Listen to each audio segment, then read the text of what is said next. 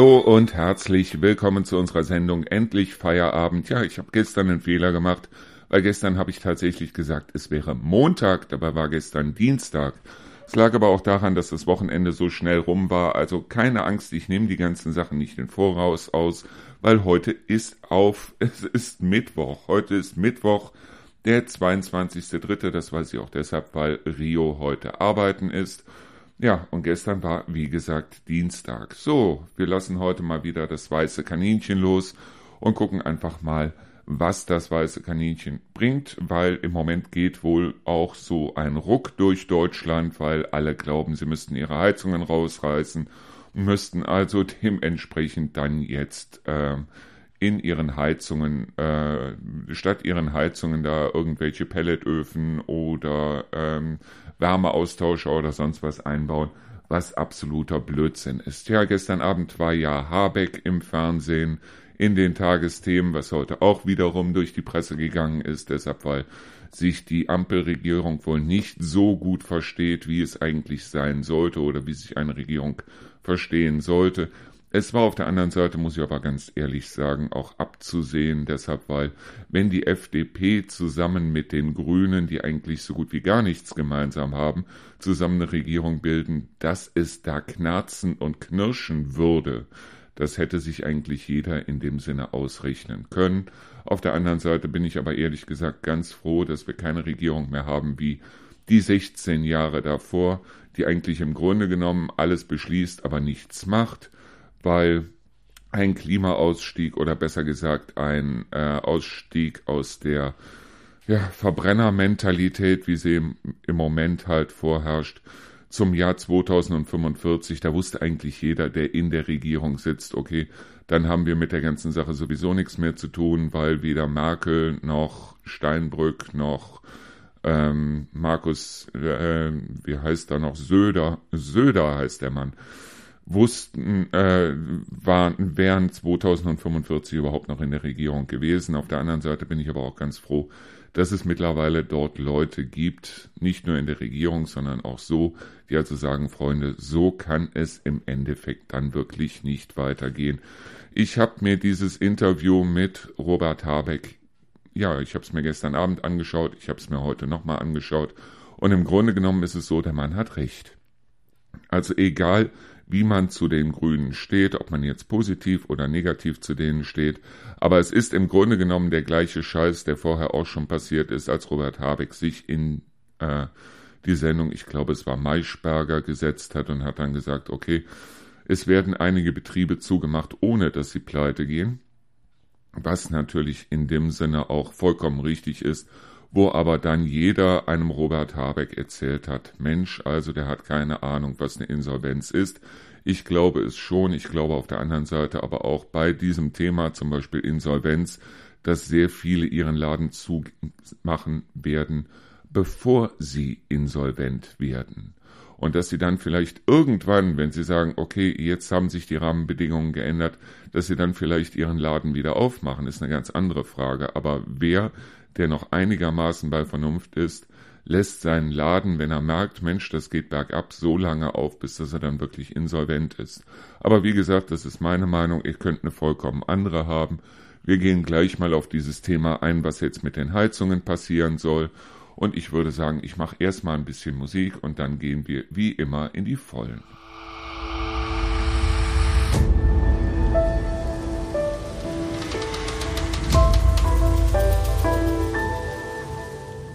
So, der Schornsteinfeger war vor ein paar Tagen da und hat also bei uns mal die Heizung überprüft und hat mir dann auch gesagt, weil wir haben hier eine Ölheizung in unserem Haus, hat mir dann auch gesagt, dass die Heizung ohne weiteres, also sie hat super Werte.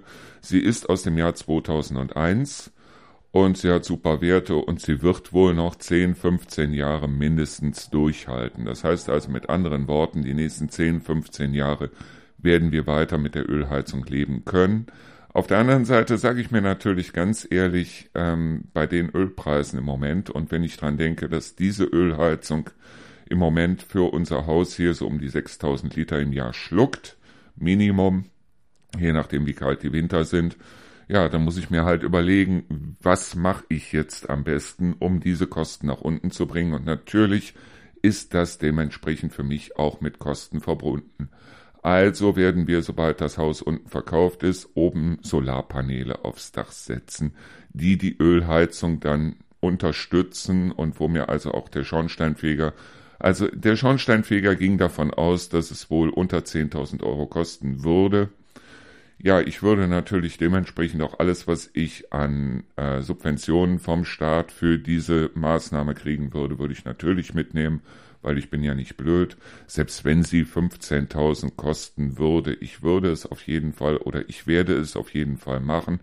Ganz einfach deshalb, weil ich möchte, dass äh, 65 Prozent mindestens aus erneuerbaren Energien kommen. Im Winter haben wir nun mal seltener Sonne hier. Im Sommer haben wir natürlich sehr viel Sonne hier. Das heißt also, im Sommer würde ich dann gar kein Öl mehr verbrauchen. Und im Winter wäre es halt so, dass ich einen Teil Öl verbrauchen würde. Aber lass es für das gesamte Haus dann 2000 Liter sein, was immer noch besser ist als die 6000 Liter, die im Moment verbraucht werden. Ja, und wenn man jetzt rechnet, dass das ein, äh, eine Einsparung ist von, sagen wir auch nur 3000 Liter. Wie schnell hätte ich 15.000 Euro wieder drin, wenn ich 3000 Liter im Jahr sparen würde? Und natürlich würde ich das gemeinsam machen mit denjenigen, die auch das Haus oder besser gesagt diese große Wohnung unten kaufen. Wie schnell hätten wir das Geld wieder drin? Lass es drei, vier, fünf Jahre sein, dann ist das Geld auf jeden Fall wieder drin. Selbst wenn es sechs, sieben Jahre wären, also so lange will ich auf jeden Fall hier wohnen bleiben. So, es geht aber nicht darum, dass diejenigen, die also jetzt eine Heizung haben und sagen, okay, ich habe hier eine Ölheizung oder wie ein Nachbar hier aus der Gegend, der also sich vor, ich glaube, zwei, zweieinhalb Jahren eine neue Gasheizung hat einbauen lassen. Und das hat ihn auch dementsprechend, da gehe ich mal ganz stark von aus, einen fünfstelligen Betrag gekostet. So, er wird diese Gasheizung nicht rausreißen müssen. Es geht im Moment ganz einfach darum, dass die Bundesregierung gesagt hat, wir wollen bis zu einem bestimmten Jahr und jetzt ist es halt das Jahr 2030, was immer noch besser ist als das Jahr 2045, hier in Deutschland klimaneutral werden. Die Frage ist, was müssen wir dafür tun?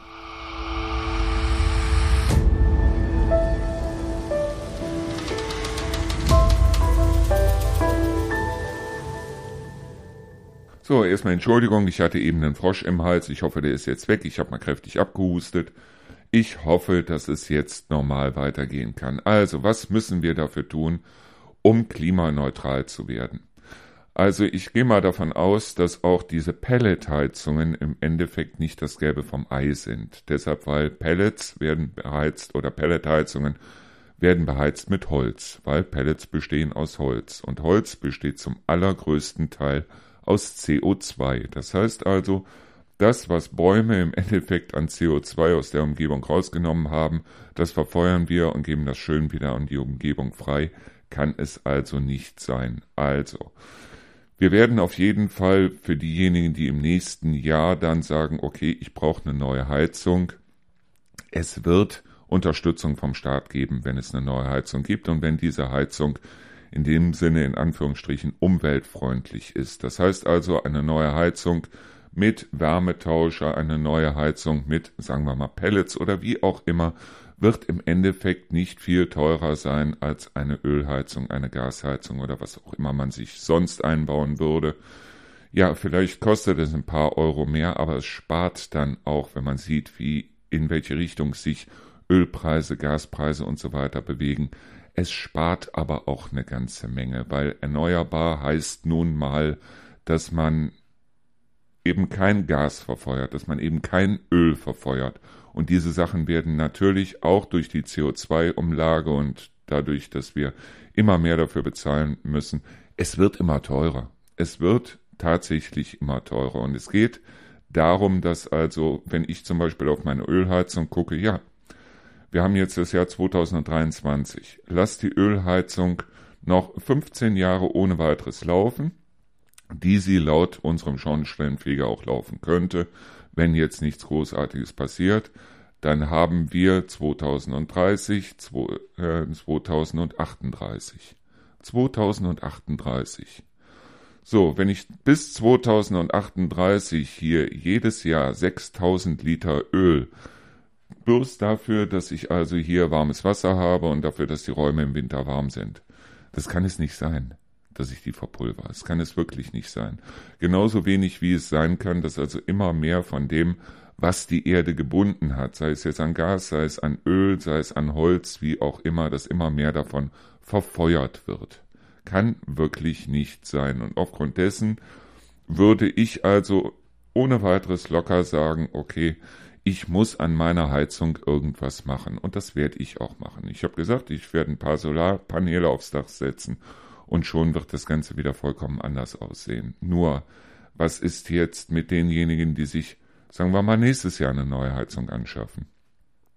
Und da hat Habeck vollkommen recht. Die neue Heizung, die die sich nächstes Jahr anschaffen, genauso wie der Nachbar hier, der sich seine Gasheizung jetzt vor zwei Jahren angeschafft hat. Ja, vor zwei Jahren hatten wir, sagen wir mal, das Jahr 2020. Also wird die Gasheizung, wenn sie gut gewartet wird und so weiter, ohne weiteres laufen bis zum Jahr 2050. Oder, wenn wir ganz viel Pech haben, sogar bis zum Jahr 2060. Und in der Zeit wird das den Gas verbrauchen. Und Gas ist nun mal CO2 zum größten Teil und dieses CO2 wird im Endeffekt an die Umgebung abgegeben. Und da kann eigentlich jeder, der sich nicht mit dem äh, mit der Kneifzange die Hose zumacht, wird sagen, es kann nicht sein, dass also die Natur so nett ist, das CO2 zu speichern, dass wir es dann wieder abgeben an die Umgebung. Ist irgendwie ein bisschen dämlich, oder?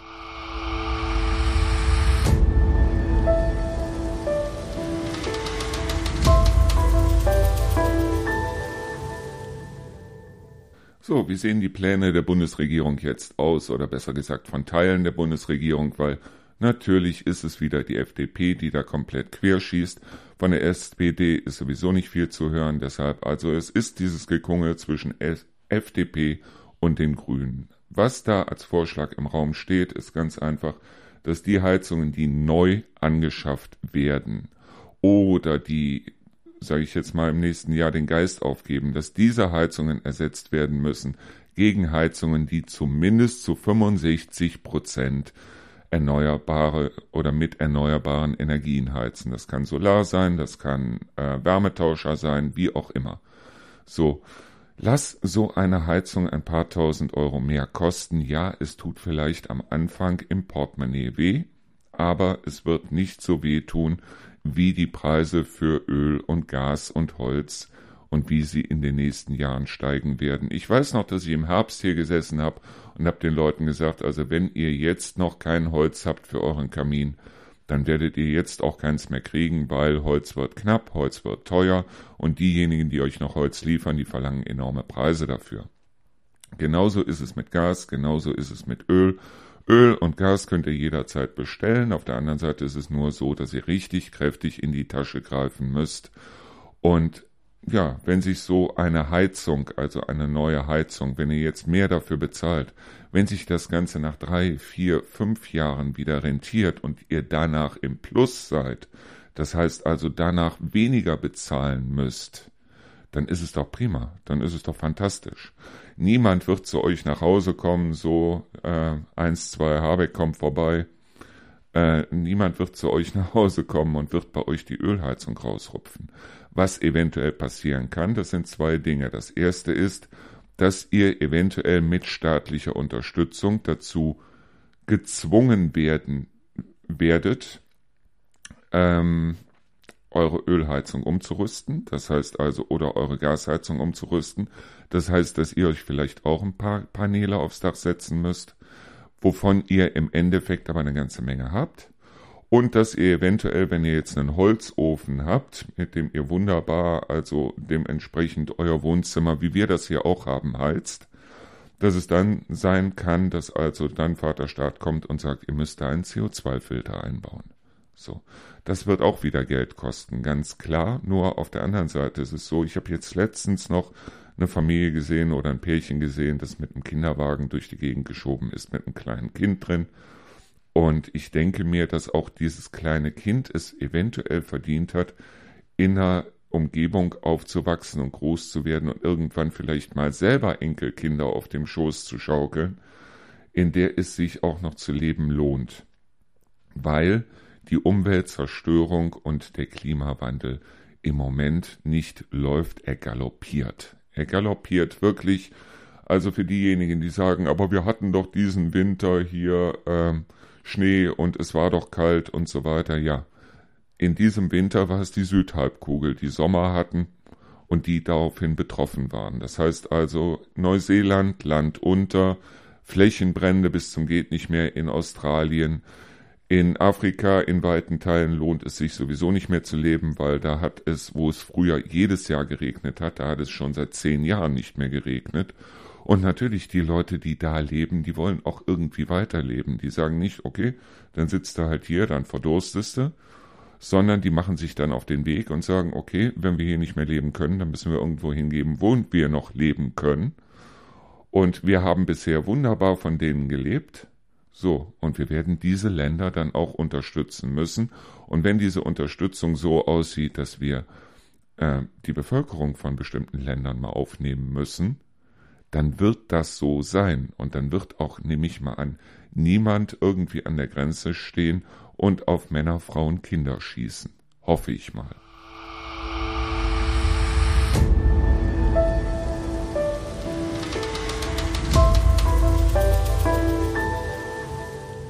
Ich höre schon wieder die Einzelnen, die jetzt schreien, ja, wir hier in Deutschland, das ist so ein kleines Land, wir können das Klima sowieso nicht retten. Ja, im Grunde genommen stimmt es auch, weil mit unseren 80 Millionen Einwohnern oder etwas über 80 Millionen Einwohnern haben wir im Grunde genommen nur ein Prozent der Weltbevölkerung. Ein einziges Prozent.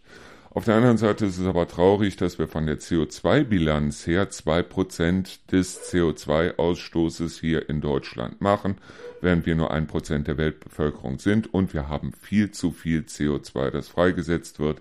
Ich glaube, da sind wir uns einig. Dass CO2 nicht besonders gut ist, dass es also dementsprechend dafür sorgt, dass sich das Klima erwärmt, dass irgendwo die Korallenriffe absterben, dass also Wälder immer wieder in den Sommermonaten in Brand geraten und so weiter, brauchen wir uns, glaube ich, auch nicht drüber zu unterhalten. Aber jetzt sage ich mal das eine. Und zwar jeder einzelne von uns kann etwas beitragen. Wenn es heißt, dass ich also da Geld investieren muss für eine Solaranlage auf dem Dach, dann ist das gut. Wenn ich mir das Neubaugebiet hier in Deisel angucke und sehe, dass fast jeder dort Solarpaneele auf dem Dach hat, ist das gut. Wenn ich sehe, dass es solche Initiativen gibt, wie zum Beispiel den Bürgerbus hier in Bad Karlshafen, in Trendelburg, in Hofgeismar und so weiter, dann ist das gut, dann ist das fantastisch. Wenn es heißt, dass ich also kurze Strecken nicht mit dem Auto fahre, sondern entweder mit dem Fahrrad oder zu Fuß oder wie auch immer, dann ist das gut. Und ich sag euch mal ein Beispiel. Der Krebs bei meinem Jungen, beim Lukas, war im Endeffekt eine einzige Zelle. Es war nur eine Zelle in seinem Körper, die dafür gesorgt hat, dass der Junge mit 18 Jahren gestorben ist. Es war nur eine einzige Zelle. Und es soll mir keiner sagen, ich als Einzelner kann nichts machen. Jeder Einzelne kann was machen. Nicht als Krebszelle, sondern als etwas Positives. Ja, und jetzt kommen wir mal zu diesen ganzen Klimaklebern, wo es also immer wieder heißt, die sind auch wahnsinnig, die sind auch bescheuert. Ja, ich wäre selber nicht erfreut darüber, wenn ich also irgendwo in einem Stau stehe, weil sich da irgendwelche Leute auf der Straße festgeklebt haben. Ja. Natürlich muss man auch dran denken, dass also dann irgendwelche Rettungswagen und wie auch immer eine Umleitung fahren müssen. Ja, es ist so. Wenn ich also sehe, dass also da irgendwelche Leute irgendwelche Kunstwerke mit Kartoffelbrei beschmeißen, sage ich mir, okay, es ist sinnlos. Aber auf der anderen Seite ist es so, die tun wenigstens was.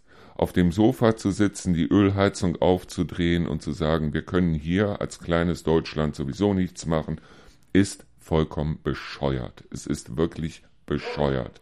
Weil wenn ich auf der anderen Seite sehe, dass also immer wieder auf China gezeigt wird, wo China fast die Hälfte der Weltbevölkerung stellt, also einen großen Teil von der Weltbevölkerung stellt, China, Indien, Pakistan, diese ganzen Länder, im Grunde genommen ist das die Hälfte der Weltbevölkerung. Wenn ich aber auf der anderen Seite sehe, wie viel China allein investiert in erneuerbare Energien und wie wenig wir dafür tun, dann ist das ein traurig, eine traurige Bilanz, die wir haben.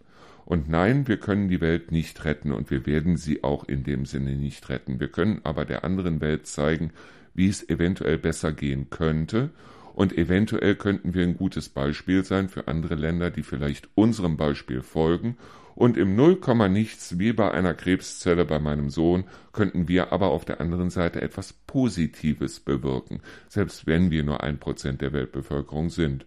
Und wenn das so ist, ja, dann mache ich doch gerne mit.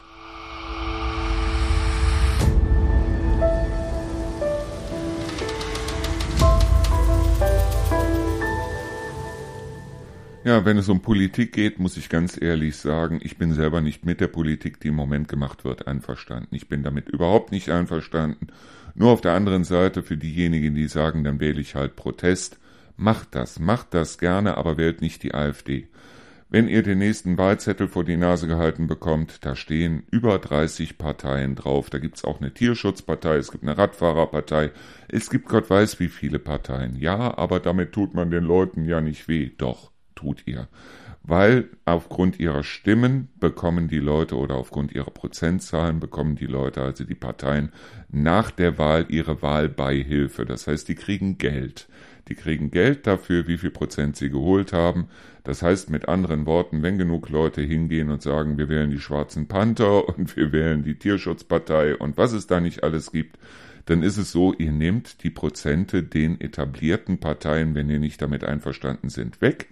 Das heißt, die Leute kriegen weniger Geld. Und wenn ihr sagt, okay, ich bin mit der, mit der Struktur, wie sie im Moment ist, nicht einverstanden, wählt um Himmels Willen nicht die AfD, deshalb, weil ihr tut dem Land damit absolut keinen Gefallen. So, das ist das eine.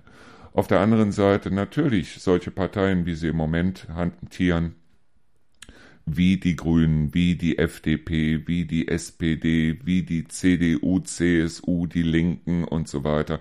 Ich bin nicht mit dem einverstanden, was die da im Moment machen. Ich bin mit diesem Wir hacken aufeinander ein nicht einverstanden. Ich war auch nicht damit einverstanden, dass wir 16 Jahre im Grunde genommen Stillstand hatten, zumindest was die Klimapolitik anging.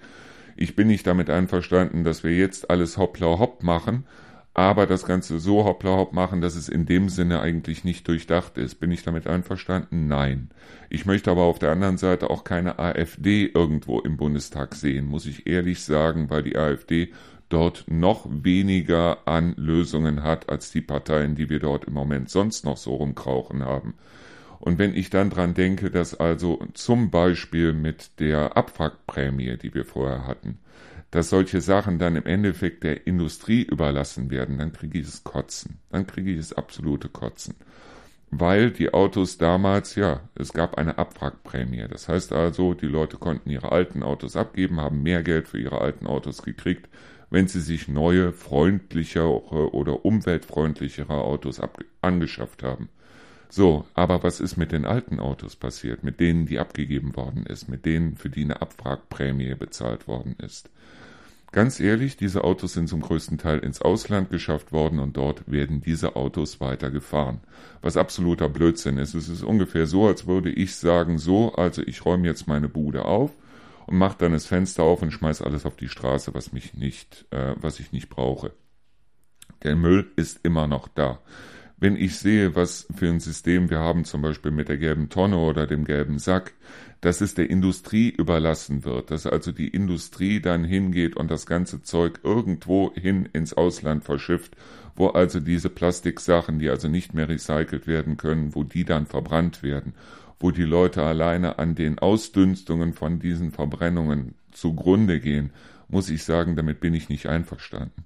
Ich bin auch nicht einverstanden damit, dass also da irgendwelche Kinder in irgendwelchen Minen rumturnen und da die seltenen Erden rauszuholen für die Akkus, die wir hier brauchen, bin ich nicht mit einverstanden. Ich bin aber noch weniger damit einverstanden, dass es irgendwelche hirnlosen Typen gibt, die also genau diese seltenen Erden zusammen mit zum Beispiel den E-Bikes, E-Scootern und wie auch immer, die dann in Berlin, in Hamburg, in Bremen und sonst wo stehen, dass diese, dass diese Sachen in die Flüsse geschmissen werden.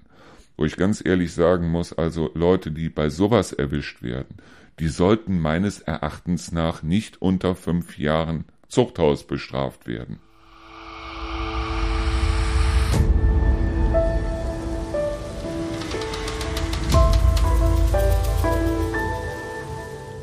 wenn ich immer von allen Seiten höre, ja, wir müssen Energie sparen, wir müssen auf jeden Fall Energie sparen, was tun wir? Wir tun nichts. Ja klar, also ich meine, die 100 Watt Birne ist verboten, stattdessen werden LEDs eingesetzt und die sparen wirklich Energie. Auf der anderen Seite ist es aber so, dass wir ganz ehrlich sagen müssen, im Grunde genommen sparen wir keine Energie, weil im Grunde genommen gibt es kaum noch Haushalte, die also nicht für eine Tasse Kaffee auf die Barista-Maschine drücken, die Leute wissen nicht mehr, wie sie also selbstständig sich die Zähne putzen, sondern brauchen dafür eine Elektrozahnbürste. Alles wird mittlerweile elektrisch. Die Elektroautos und Elektrofahrräder und E-Scooter und was weiß ich, da brauchen wir erst gar nicht von zu reden, die brauchen wahnsinnig viel Energie. Bürgermeister ziehen hier durch die Gegend, ob mit Recht oder wie auch immer, und sagen, wir brauchen auf jeden Fall Glasfaser und die Leute müssen ins Internet kommen und so weiter. Was das Internet allein an Energie verbraucht, das ist der Wahnsinn. Und jeder von den Leuten, die also jetzt sagen, okay, ich mache bei Gürtel mit, ich mache bei der Glasfaser mit, die werden sich dann einen Router in die Wohnung hängen müssen und werden dann natürlich anfangen zu sagen, okay, wie sieht denn das aus, wenn ich also jetzt dementsprechend hier äh, mein Internet habe, dann hole ich mir auch noch ein Notebook und dieses Notebook, das hänge ich dann auch wieder an den Strom oder ich kaufe mir ein Tablet und das Tablet hänge ich dann natürlich auch wieder an den Strom. Wir verbrauchen nicht weniger Energie. Wir verbrauchen im Endeffekt viel mehr Energie. Und diese Energie muss irgendwo her. Ja, die Leute gehen auf die Straße, wenn es also dann heißt, wir setzen hier Windräder in den Reinhardswald und es gibt auch genug Experten in Anführungsstrichen, die dann sagen, nein, und das ist schädlich für die Tierwelt und so weiter und so fort. Ja, es stimmt, es stimmt wirklich, nur es gibt nirgendwo Leute, die also sagen, hört mal, ich habe hier eine passende Alternative oder setzt eure Windräder hier oder da oder dorthin oder wie auch immer. Hier heißt es dementsprechend die Gabelweiher, also der Rotmilan wird geschreddert, an der Nordsee heißt es dann, die Vögel dort werden geschreddert, sei es Möwen oder wie auch immer. Wo auch immer man die Windräder hinstellt, überall werden Tiere geschreddert. Auf der anderen Seite ist es aber so, dass allein die Zahl der Vögel, die also durch Autos ums Leben kommen, die durch allein bloß Fenster ums Leben kommen, indem sie gegen die Scheibe fliegen und so weiter, das ist um einiges mehr als das, was durch die Windkraft ums Leben kommt. Nur wir müssen halt schauen im Endeffekt, dass wir erneuerbare Energien aufbauen. Das heißt also, wir haben nur zwei Möglichkeiten, weil Wasserkraft haben wir im Endeffekt nicht, weil es wäre dementsprechend zu teuer. Weil diese ganzen Sachen, die wir damals im Fernsehen gesehen haben, so nach dem Motto, ja, und wir haben hier Gezeitenanlagen und so weiter, diese Gezeitenanlagen gibt es nicht. Es gibt sie deshalb nicht, weil so viel Müll und Dreck in den Meeren rumschwimmt, dass es sich nicht lohnen würde, da eine Gezeitenanlage reinzumachen, weil die ruckzuck verstopft wäre. Also haben wir nur den Wind und wir haben die Sonne. Und dementsprechend müssen wir da was draus machen. Wir müssen aus dem Wind was machen, wir müssen aus der Sonne was machen. Jetzt gibt es aber genug Idioten, die sich dann ins Fernsehen stellen und sagen, ja, aber es gibt da neue Technologien, wie zum Beispiel äh, Kernkraftwerke mit Fusions Fusionskernkraftwerke. Ich glaube, da kommen wir gleich auch nochmal zu, weil das ist der Witz überhaupt.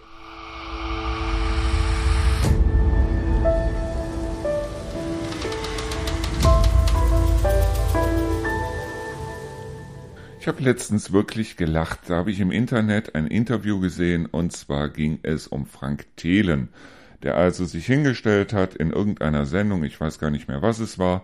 Auf jeden Fall Kernfusion steht also kurz vor der Praktikabilität, also kurz davor, dass es also machbar ist hier auf der Erde. Ja, es gibt bestimmte ähm, Forschungszentren, wo versucht wird, mit Kernfusion was zu machen. So, Kernfusion wird auch sehr aktiv betrieben, allerdings nicht auf der Erde, sondern in der Sonne. Was bedeutet überhaupt Kernfusion? Kernspaltung wissen wir alle, das sind diese richtig schweren Atome, Uran und was es da nicht alles gibt, die also dann gespalten werden. Wo also Uran angereichert wird und das Ganze wird dann dementsprechend gespalten und sobald dieses Atom gespalten wird, setzt es dann wiederum Energie frei. Diese Energie wird auf der Erde benutzt, und zwar wird sie benutzt, um Wasser heiß zu machen. Klingt blöd, ist aber so, weil im Grunde genommen ist es eigentlich das gleiche Prinzip immer noch, seit Jahrhunderten quasi, das gleiche Prinzip wie bei einer Dampfmaschine. Das heißt, mit Kernspaltung wird im Moment Wasser heiß gemacht. Jetzt ist irgendeiner auf die Idee gekommen und hat gesagt, ja, Die Sonne macht das aber andersrum, die nimmt also die leichten Atome, Wasserstoff, und wandelt die um zu Helium. Das heißt also, aus zwei Wasserstoffatomen wird ein Heliumatom und dieses Heliumatom gibt dann wiederum Energie ab. Wunderbar funktioniert. Dadurch leuchtet die Sonne. Ja. Das Dumme ist bloß, innerhalb der Sonne gibt es einen riesigen Druck, weil, wie gesagt, also äh, die Sonne ist ein riesengroßer Körper und dementsprechend drückt das alles von außen natürlich und dieser Druck im Inneren der Sonne sorgt dafür, dass diese Kernfusion innerhalb der Sonne bei nur, ich sage in Anführungszeichen nur, 15 Millionen Grad abläuft. So. Auf der Erde könnten wir diesen Druck, der innerhalb der Sonne herrscht, niemals erzeugen, weil es würde uns alles um die Ohren fliegen, wenn wir versuchen würden, diesen Druck zu erzeugen, der innerhalb der Sonne herrscht. Also müssen wir irgendwas tun. Und daraufhin haben sich die Wissenschaftler überlegt, wir können Kernfusion machen. Allerdings müssen wir dafür die Temperatur verzehnfachen. Die Temperatur verzehnfachen, natürlich muss immer noch ein wahnsinniger Druck entstehen, aber dieser Druck wäre auf der Erde machbar. Der Druck allein kostet wahnsinnig viel Energie und jetzt überlegt euch mal, dass Kernfusion auf der Erde heißen würde, wir müssten diese Wasserstoffatome auf 150 Millionen Grad aufheizen. Ja, es gibt inzwischen irgendwelche Forschungszentren, in denen ist es bereits gelungen.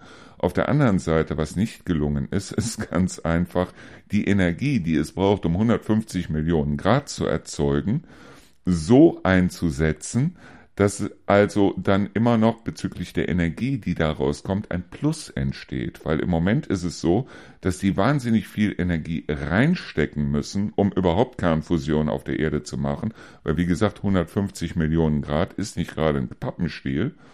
Um dann dementsprechend ein bisschen Energie dann dementsprechend da wieder rauszuholen, weil sie ja Kernfusion gemacht haben. Also im Grunde ist es lachhaft, es ist lächerlich. Wir können aber von der Kernfusion ohne weiteres profitieren. Und wir profitieren auch jetzt schon davon. Und das sind eben Solaranlagen. Das heißt, wir profitieren mit Solaranlagen von Kernfusion, die innerhalb der Sonne stattfindet. Und diese Protonen, die dementsprechend dann aus der Kernfusion heraus hier ankommen, die können wir über Solaranlagen nutzen, um für uns Energie zu erzeugen. Und das ist doch meine Sache, oder?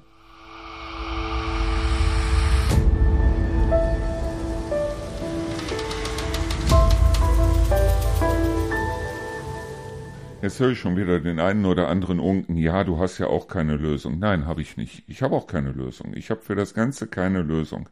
Ich weiß bloß das eine, nämlich ganz einfach, dass die Industrie natürlich daran interessiert ist, Geld zu verdienen und dass wir auf der anderen Seite, wenn es also um solche Sachen geht, wie zum Beispiel erneuerbare Kunststoffe und so weiter, dass wir das nicht der Industrie überlassen dürfen, sondern dass wir das selber in die Hand nehmen müssen. Das ist wie bei der Bahn. Es gab nichts Schlimmeres, als die Bahn zu privatisieren. Das heißt also, wir müssen auf der anderen Seite natürlich gucken, dass wir eine funktionierende Bahn haben. Das heißt also, dass nicht so viele Leute Inlandsflüge machen, wobei ich ganz ehrlich der Überzeugung wäre, Inlandsflüge sollten sowieso verboten werden, aber das ist meine persönliche Meinung.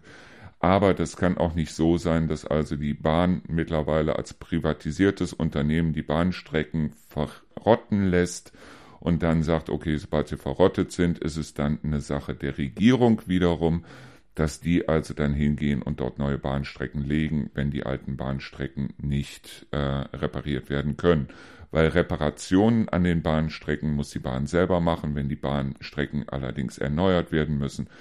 Da hat man sich damals schon geeinigt, dann ist das eine Sache des Bundes. Das heißt, dann muss der Bund einspringen und das ist genau das, wo die Bahn im Moment drauf hofft, möglichst viele Strecken halt verrotten zu lassen, damit die ihre Gelder dementsprechend bei den Managern der Bahn halten, weil wenn sich irgendwas wirklich nach oben bewegt hat in der Bahn, dann waren es die Managergehälter und sonst gar nichts. So. Nur man darf es nicht der Wirtschaft überlassen, man muss es dementsprechend unter öffentliche Kontrolle stellen. Das heißt also, die Bahn sollte möglichst schnell wieder in die öffentliche Hand kommen. Genauso wie es Sachen gibt wie zum Beispiel den gelben Sack, da habe ich ja schon gesprochen. Da darf man das Ganze auch nicht der Wirtschaft überlassen, sondern da muss sich die Regierung drum kümmern. Und da finde ich auf der anderen Seite, dass, ja, selbst wenn die gelbe Tonne dann ein paar Euro kosten würde, sind wir mit den paar Euro auf lange Sicht gesehen auf jeden Fall gut, ähm, gut bedient oder besser bedient als das, was da im Moment passiert.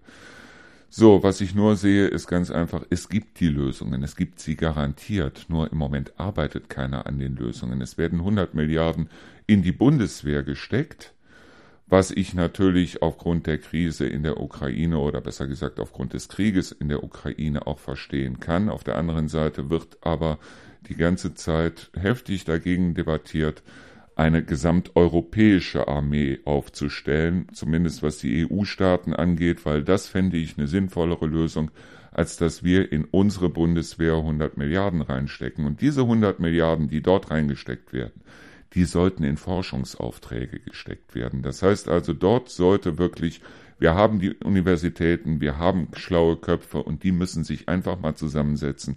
Und da geht es dann, wie gesagt, um Energie. Und wenn es nicht um die Energiegewinnung geht, dann geht es um die Speicherung von Energie. Wie können wir Energie so speichern, dass wir Überfluss halt dementsprechend irgendwann, wenn wir es brauchen, wieder abrufen können.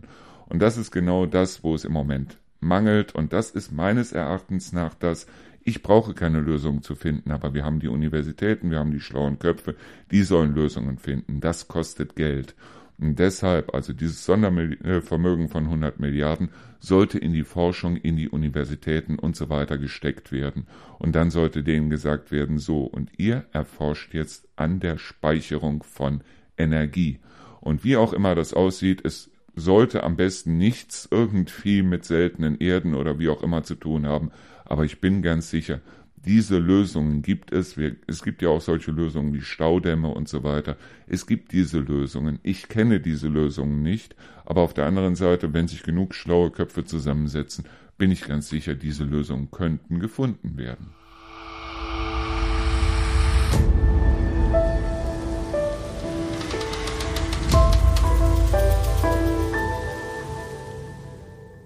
So, was ist im Moment zu tun? Also, wir müssen schnell sein. Wir müssen sehr, sehr, sehr, sehr, sehr schnell sein, weil in den letzten Jahrzehnten so gut wie überhaupt nichts passiert ist. So.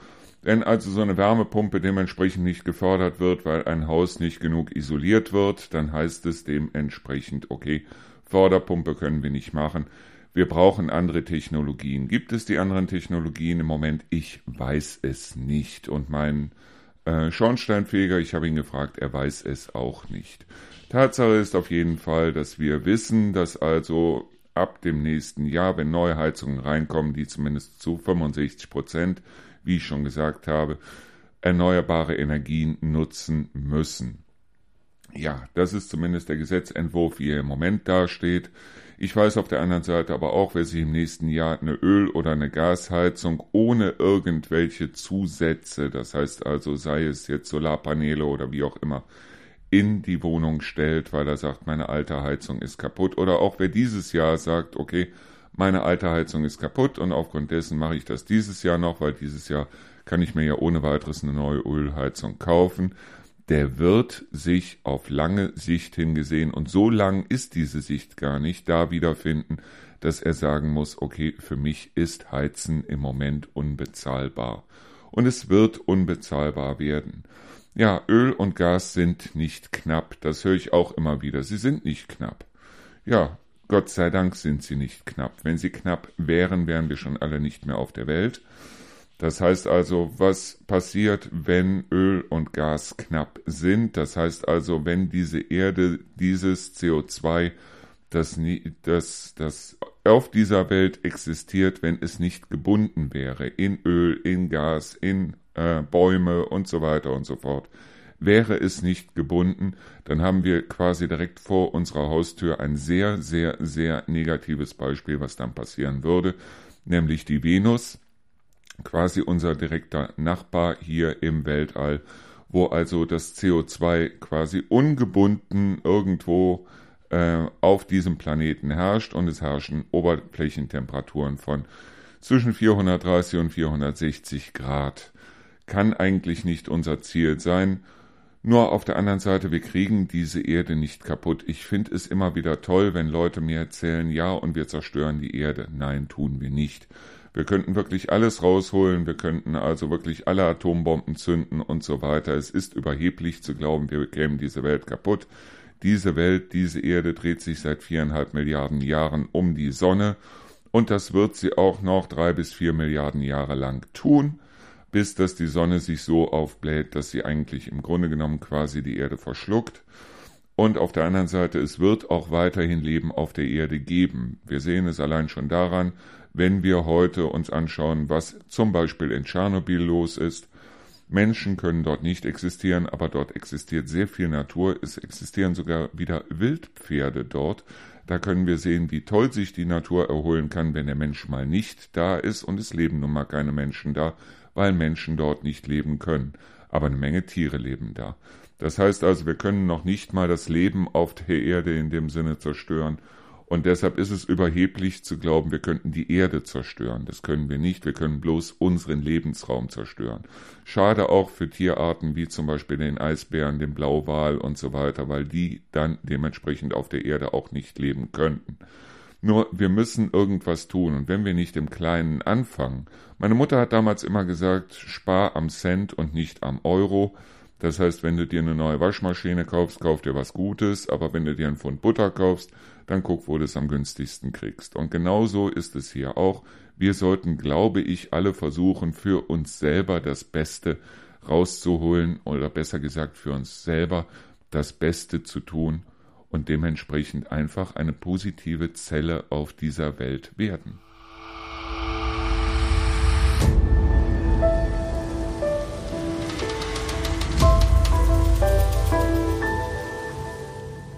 Für all diejenigen, die sagen, wir als Deutsche können da sowieso nicht viel machen, denen möchte ich das eine sagen, und zwar nehmen wir bestimmte Technologien, die aus Deutschland heraus entstanden sind und die mittlerweile weltweit genutzt werden. Allein die Tatsache, dass du mich jetzt gerade hörst, besteht darin, dass es MP3 gibt. Und MP3 zum Beispiel war eine Entwicklung des Fraunhofer Instituts. Das heißt also MP3, dieses Audioformat, in dem du mich gerade hörst, ist entwickelt worden in Deutschland. Dass die Deutschen da im Endeffekt nicht viel draus gemacht haben, sondern dass im, ja, dass jetzt die Chinesen die Japaner, die Amerikaner und so weiter da viel mehr draus machen, als wir draus machen, ist eine ganz andere Frage. Aber es ist eine deutsche Entwicklung und ich glaube, mit MP3 haben wir eine ganze Menge verändert. Seien wir mal ehrlich, auf der anderen Seite, es gibt auch andere Möglichkeiten, Musik zum Beispiel zu speichern, es gibt auch andere Formate, aber MP3, dieses deutsche Format im Grunde genommen hat sich durchgesetzt. Warum können wir nicht auch in Bezug auf das Klima, das heißt in Bezug auf das, wie man zum Beispiel Energien speichern kann, wie man Energien herstellen kann und so weiter und so fort, warum können wir da nicht auch hingehen und sagen, okay, wir machen jetzt dementsprechend hier Innovationen, weil wir sind gut darin. Wir sind gut darin, Dinge zu entwickeln. Wir haben fantastische Institute, wir haben fantastische Universitäten und ich fände es toll, wenn aus Deutschland, das heißt also aus dem Land mit ein Prozent der Weltbevölkerung heraus, Technologien kommen würden und dabei ist es mir ehrlich gesagt dann auch scheißegal, wer an den Technologien verdient. Mir geht es im Endeffekt nur darum, dass wir Technologien brauchen, weil mit den Technologien, die wir im Moment haben, wenn ich zum Beispiel sehe, ich wohne hier mitten auf dem Land, und hier gibt es auch keine Gasleitungen von Leitungen mit äh, Wasserstoff oder sonstigem, braucht man überhaupt nicht zu reden. Und dementsprechend haben wir halt hier nur die Möglichkeit, wenn es jetzt heißt, wir brauchen eine neue Heizung, hier eine Ölheizung einzubauen. Ich habe auch nicht das Grundstück, um dann zu sagen, so und jetzt machen wir hier einen Wärmetauscher, ganz abgesehen davon, dass es auch wahnsinnig teuer wäre, hier einen Wärmetauscher einzubauen, weil ich müsste dann das gesamte Haus um einiges mehr isolieren, als es jetzt isoliert ist. Das heißt, es würde mich mal locker einen sechsstelligen Betrag kosten, hier eine Wärmeheizung, die vielleicht auch noch gefördert wird, also so einen Wärmetauscher reinzusetzen. So, also bleibt mir im Grunde genommen eigentlich nur die Möglichkeit Öl Und dann hinzugehen und zu sagen, so, und wie unterstütze ich jetzt die Heizung? Und ich habe nun mal nur einen kleinen Bereich an Dach, der in Richtung Süden geht und äh, gehe dann hin und sage, okay, da setze ich jetzt Solarpaneele drauf oder irgendwas mache ich, damit die Ölheizung dementsprechend unterstützt wird. So, aber es gibt garantiert noch andere Möglichkeiten. Es gibt garantiert auch andere Möglichkeiten als solche Technologien wie zum Beispiel Atom oder wie auch immer, dass man damit einfach nur Wasser heiß macht, sondern es muss doch auch Technologien geben, wo man viel mehr daraus holen kann aus zum Beispiel Atomkraft, zum Beispiel einer Ölheizung oder wie auch immer. Und diese Möglichkeiten müssen gefunden werden. Nur auf der anderen Seite ist es so, dass es genau das ist, was unsere Regierung unterstützen müsste. Jetzt seien wir aber mal ehrlich, solche Entwicklungen kosten nicht nur Geld, sie kosten auch Zeit. Und ich habe ja eben schon gesagt, es muss schnell gehen. Es muss im Moment wahnsinnig schnell gehen. Das heißt also, wir brauchen jetzt für diese Zeit, bis dass wir sagen, okay, wir haben hier neue Technologien entwickelt, in welcher Form auch immer, brauchen wir Übergangslösungen. Das heißt also Lösungen, wo wir sagen, okay, wir können die Zeit bis dahin auch überbrücken, bis wir irgendwo irgendwas haben. Ich bin nur wirklich mal gespannt, wie sich unsere Bundesregierung oder eine zukünftige oder wie auch immer dazu stellen wird. Ich weiß nur das eine, nämlich ganz einfach, dass sich eine AfD zum Beispiel mit ihrem Wir bleiben jetzt hier stehen und damit hat es sich, dass die da auf gar keinen Fall eine Lösung finden würden.